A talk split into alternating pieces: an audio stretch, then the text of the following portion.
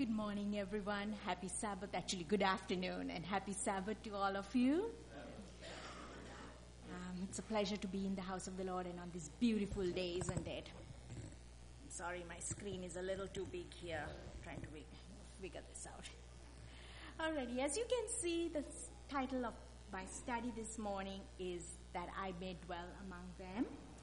Uh, but before we open the word of the Lord, shall we bow our heads for a word of prayer to ask the Spirit, the Holy Spirit, to be with us? Father in heaven, I once again ask that your presence will be among our midst today. We ask that every word that proceeds from my mouth may not be mine but yours. We ask for your angels to grace this place for your spirit to touch the hearts and the ears of everyone here. We love you, Lord, and we ask that you teach us to lo- obey you, to love you in return for all that you've done for us. We ask all this in Jesus' name. Amen.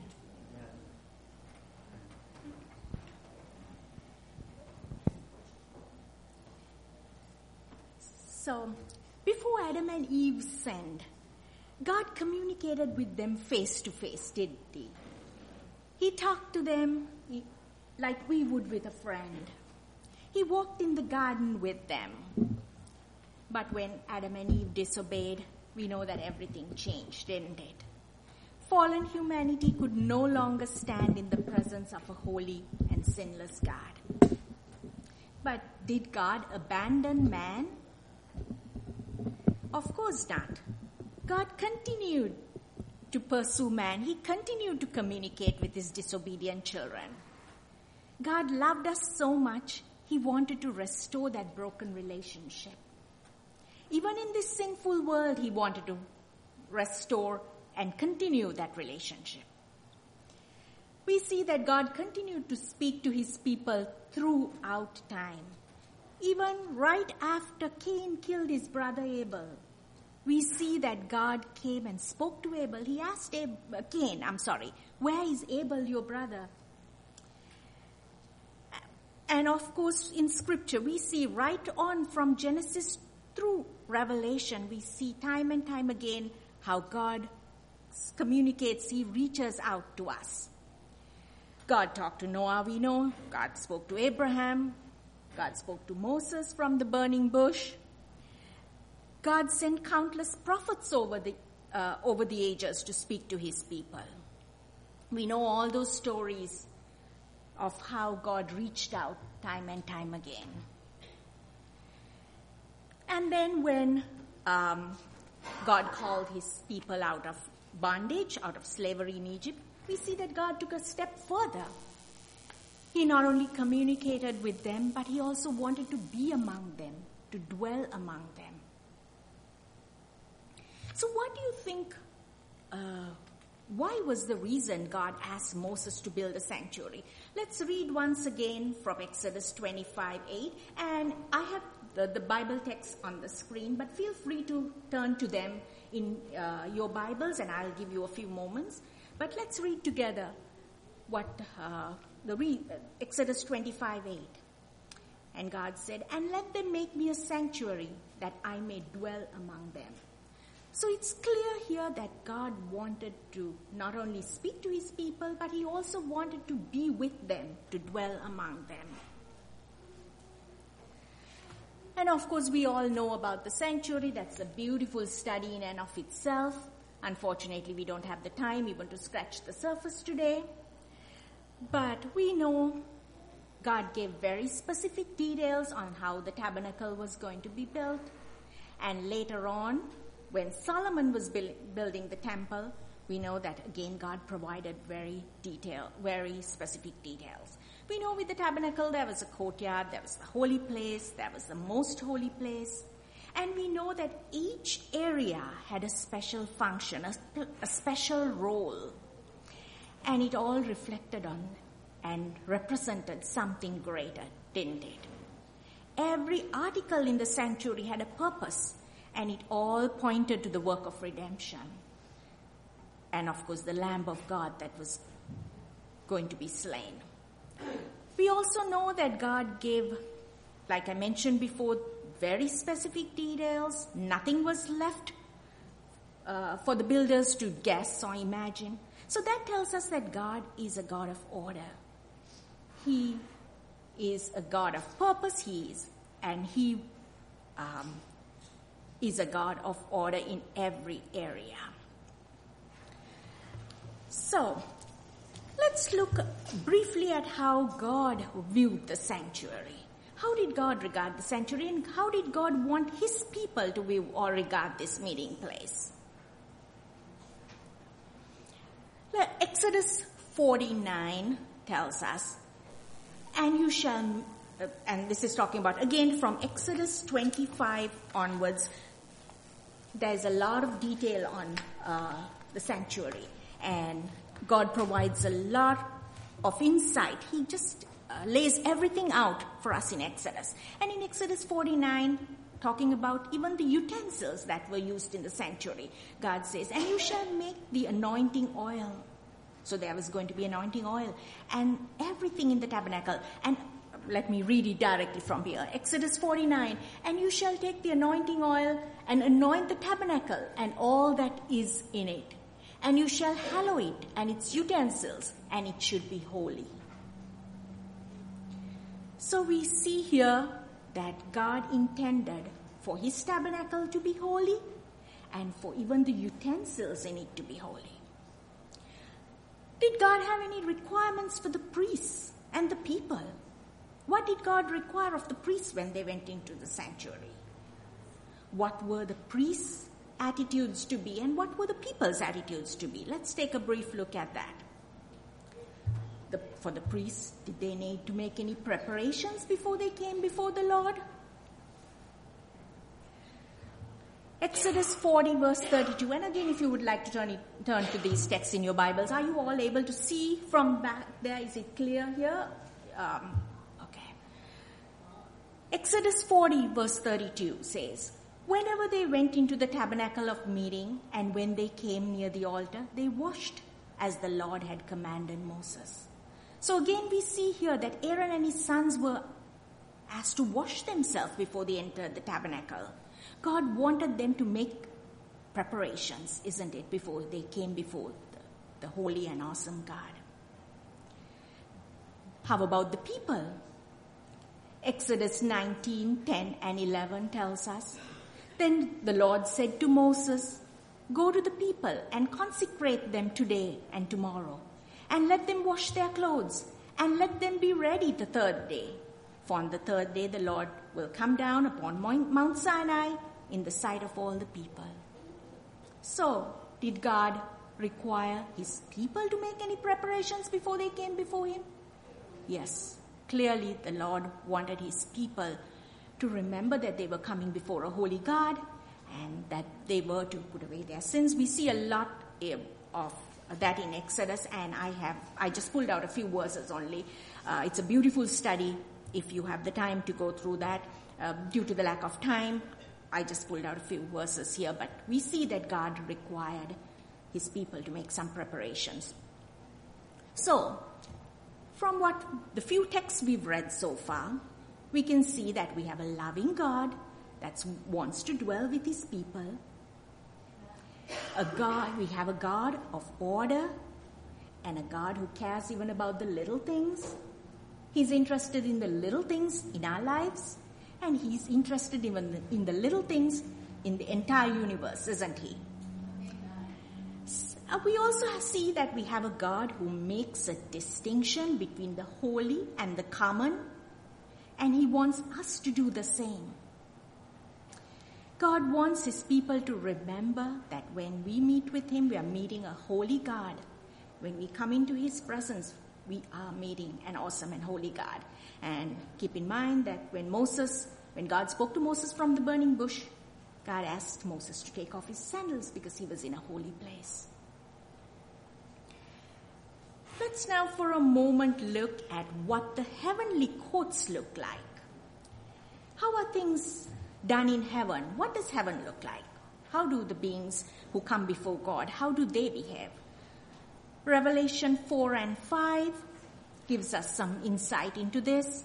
And again, I've just taken a few verses, but at your, when you have time, I would encourage you to read it out and study it out for yourself. So Revelation 4 verses 2 to 4 reads, and this is John saying, Immediately I was in the Spirit, and behold, a throne set in heaven, and one sat on the throne. And he who, sat there was like a jasper and a sardius stone in appearance. And there was a rainbow around the throne, in appearance like an emerald. Around the throne were 24 thrones, and on the thrones I saw 24 elders sitting clothed in white robes, and they had crowns of gold on their heads. Moving on to Revelation 4 8 through 11. The four living creatures, having six wings, were full of eyes around and within, and they do not rest day or night, saying, Holy, holy, holy, Lord God Almighty, who was and is and is to come. Whenever the living creatures give glory and honor and thanks to him who sits on the throne, who lives forever and ever, the 24 elders fall down before him who sits on the throne and worships him who lives forever and ever and cast their crowns before him, before the throne, saying, You are worthy, O Lord, to receive glory and honor and power. For you created all things, and by your will they exist and were created. So I see some in very important points here.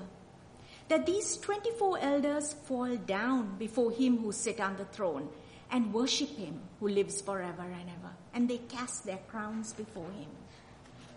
Get a slight glimpse of what heaven, the heavenly courts are like, isn't it? Revelation 5, 13 to 14. And if you would like, do you like time to turn in your Bibles or is, is it all right on the screen here? Revelation 5, 13 through 14.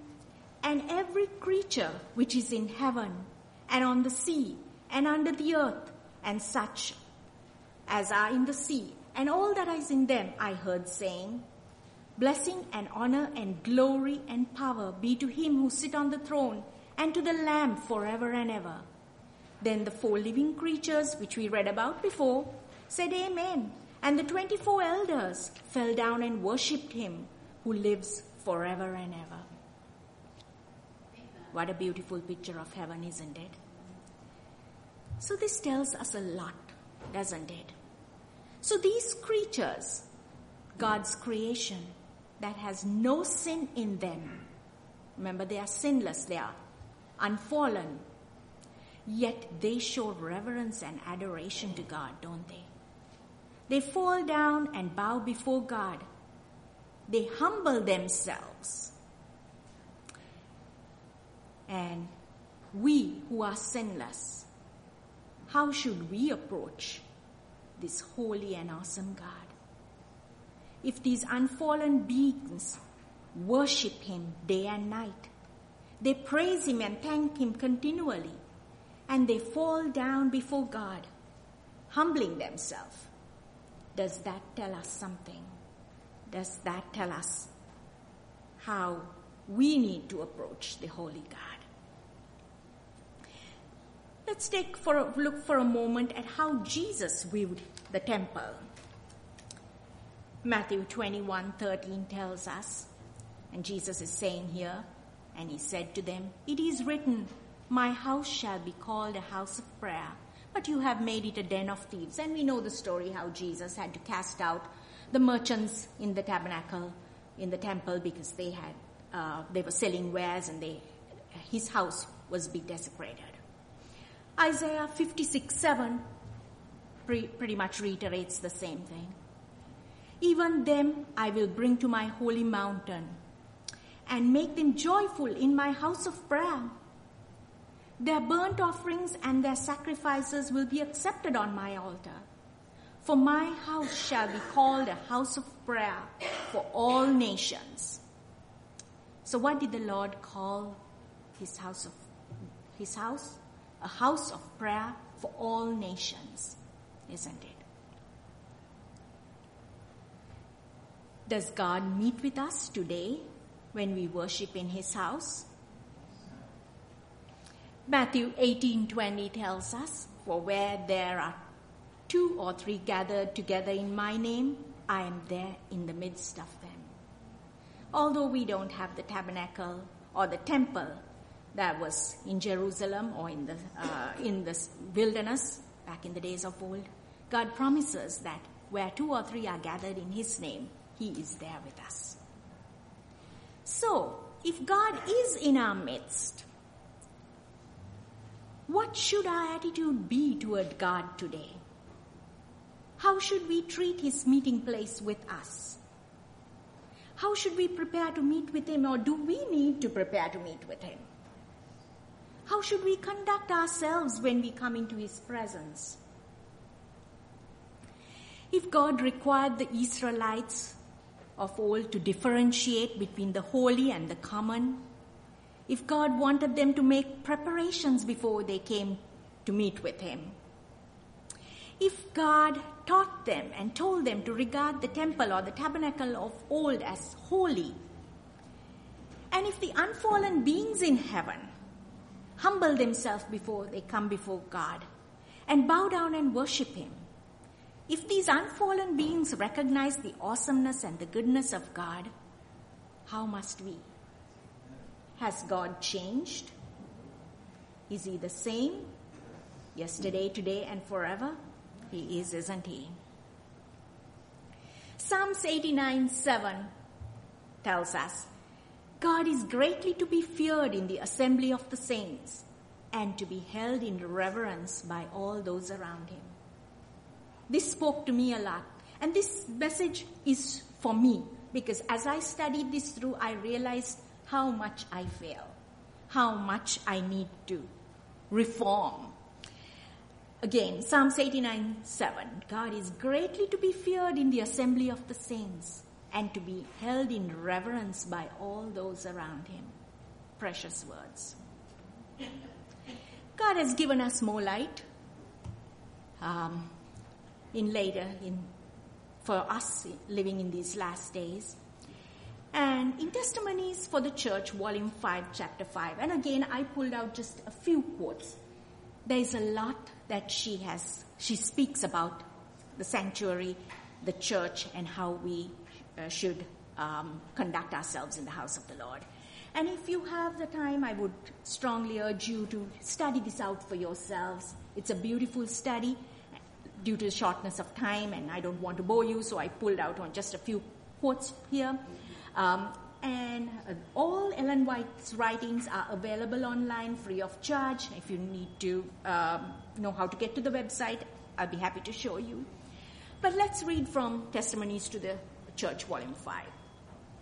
From the sacredness which was attached to the earthly sanctuary, Christians may learn how they should regard the place where the Lord meets with his people. There has been a great change, not for the better, but for the worse, in the habits and customs of the people in reference to religious worship. The precious, the sacred, things which connect us with God are fast losing their hold upon our minds and hearts and are being brought down to the level of common things. The reverence which the people had anciently for the sanctuary, where they met with God in sacred service, has largely passed away. Nevertheless, God Himself gave the order of His service, exalting it high above everything of a temporal nature. When the worshippers enter the place of meeting, they should do so with decorum, passing quietly to their seats. If there is a stove in the room, and of course back then, uh, the stove was what heated the room that, where they worship. It is not proper to crowd about in an indolent, careless attitude. Common talking, whispering, and laughing should not be permitted in the house of worship, either before or after the service ardent, active piety should characterize the worshippers. If some have a, to wait a few minutes before the meeting begins, Let them maintain a true spirit of devotion by silent meditation, keeping the heart uplifted to God in prayer, that the service may, of, may be of special benefit to their own hearts and lead to the conviction and conversion of other souls. They should remember that the heavenly messengers are in the house.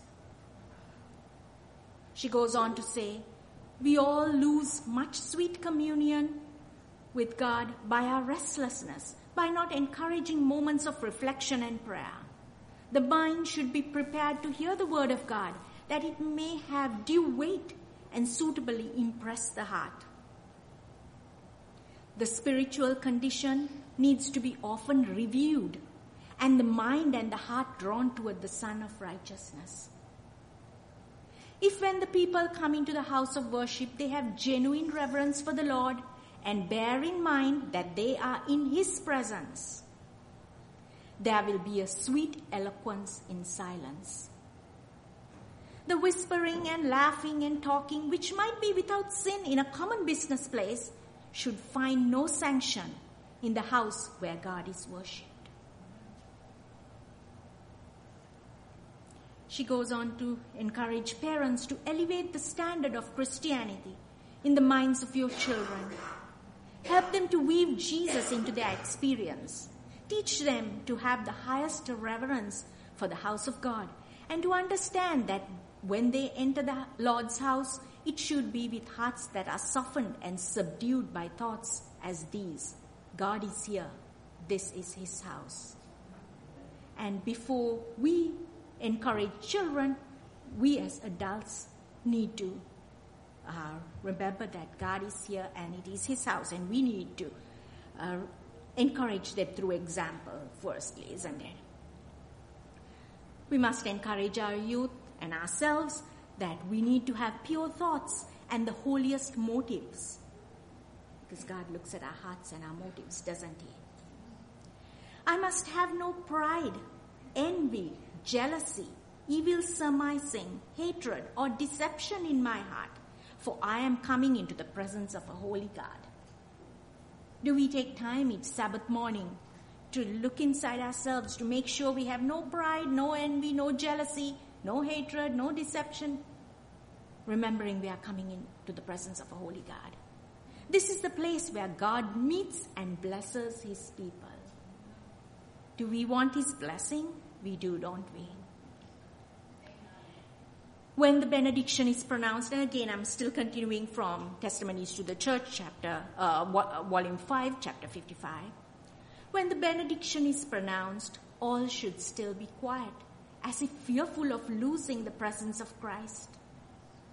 Let all pass out without jostling or loud talking, feeling that they are in the presence of God, that His eye is resting upon them and that they must act as, his, as in His visible presence. This spoke to me personally. How often I forget that we, I am in the presence of God and His holy angels. I, uh, how much I need to reform to remember that I am in His visible presence. Let there be no stopping in the aisles to visit or gossip, thus blocking them up so that the others cannot pass out. The precincts of the church should be invested with a sacred reverence. It should not be made a place to meet old friends and visit and introduce common thoughts and worldly business transactions. These should be left outside the church. It is too true that reverence for the house of God has become almost extinct. Isn't that so true today? Sacred things and places are not discerned and the holy and exalted are not appreciated. God gave rules of order, perfect and exact, to his ancient people. And we can read all about that in Exodus, can't we? He ha- has his character changed? Is he not the great and almighty God who rules the heavens of heavens?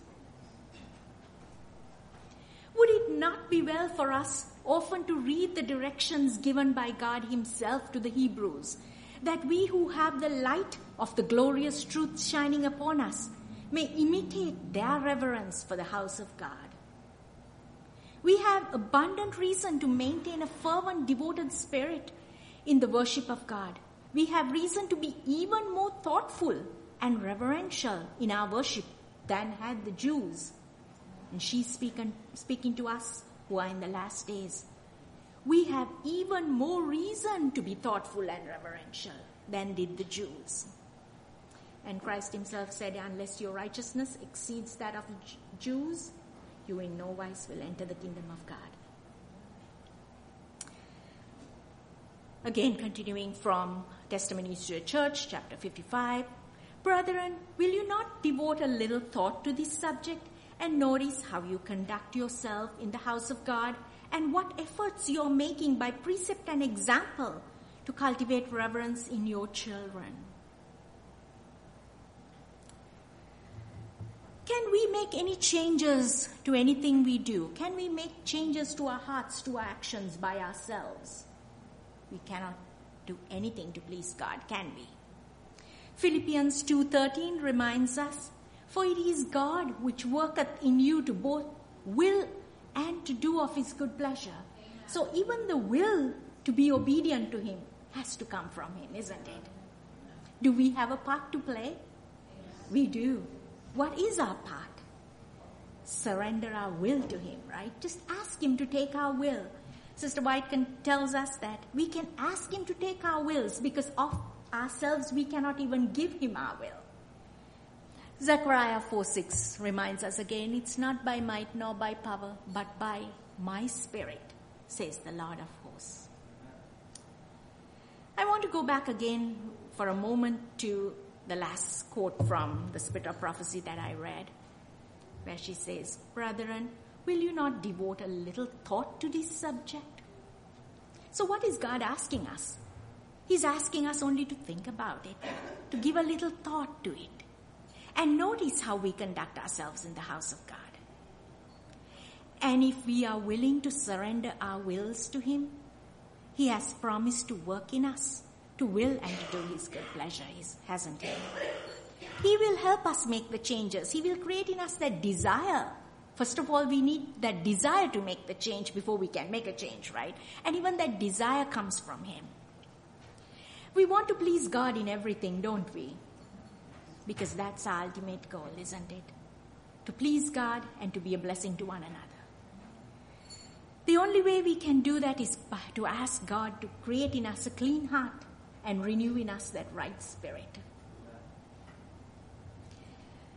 In conclusion, I just want to read a promise from, uh, go back to uh, Philippians 2 and read a quote from uh, Philippians 2 12 to 15. Therefore, my beloved, as you have always obeyed, not in my presence only, but now much more in my absence, and this is Paul writing, work out your own salvation with fear and trembling. And I think those are important words that we need to think about our own salvation. We need to work out our own salvation with fear and trembling. It's not that our actions are going to save us, and we all know that it is. Um, we are not saved by our works, but there is a work for us to do in collaboration with the Lord. For it is God who works in you to both will and to do his good pleasure, like we read before. Do all things without complaining and disputing that you may become blameless and harmless. So, as His people, we are called to be blameless and harmless, children of God without fault in the midst of a crooked and perverse generation. That's a high calling, isn't it? To be children of God without fault. If we think deeply, how is it? How can we be without fault? We are called to be without fault. But how can we be without fault? Through the grace of God, it is possible, isn't it? Because God does not call us to do anything that He has not equipped us to do. Everything He has called us to do, He also provides with it the ability to accomplish that goal, isn't it? And uh, Paul goes on to say, among whom you shine as lights of the world. In these last days, if we are not lights in this dark world, we have not met our goal. We have not reached our purpose, isn't it? So may God give us the desire to yield our wills to Him, first and foremost. And when we yield our wills to Him, He will then create in us the desire to be obedient to Him. Because we can't obey Him of our own. We don't want to do what is right. Our sinful natures desire to do what is opposed to the will of God. But through God's grace, if we all we need to do is surrender our will and He will do in us His good pleasure. Amen.